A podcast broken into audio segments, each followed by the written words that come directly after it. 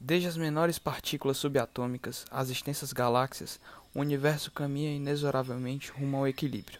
Na natureza, em nosso planeta, não é diferente. Tal busca pela estabilidade dura bilhões de anos entre os seres vivos que habitaram e aqueles que habitam a Terra. As espécies, em constante evolução, são selecionadas pela natureza mediante a apresentação de certas características, possibilitando a existência de vida nas condições mais extremas do planeta a exemplo de complexos mamíferos e aves vivendo nas partes mais gélidas do globo, mantendo a temperatura corporal constante.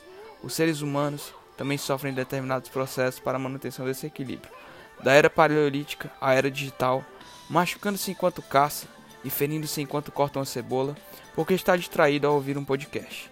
Com o intuito de entender os diversos processos que afetam internamente o ser humano para buscar um possível equilíbrio, surgiu a fisiologia, alicerçada em um pilar conhecido como homeostase.